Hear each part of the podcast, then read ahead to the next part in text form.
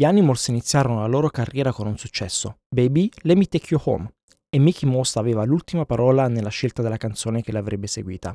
Il suo giudizio si rivelò fondamentale quando la casa discografica fu delusa dal blues troppo lungo The House of the Rising Sun, la casa del sole nascente. Ma Mickey fu irremovibile e il singolo arrivò dritto al top delle classifiche di Stati Uniti e Gran Bretagna.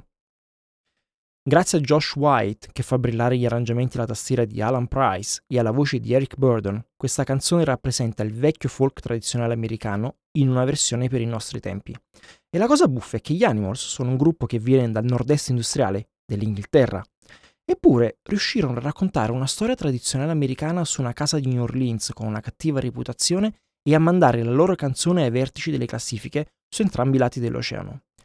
Altra cosa che sorprende è che registrarono questo pezzo così importante un sabato mattina in uno studio di Londra e con solo due take. Tanto velocemente che Mickey Most, il produttore, riuscì a registrare tutto l'album nel tempo che rimaneva per la sessione e disse Abbiamo registrato un album completo per 24 sterline, che non è male.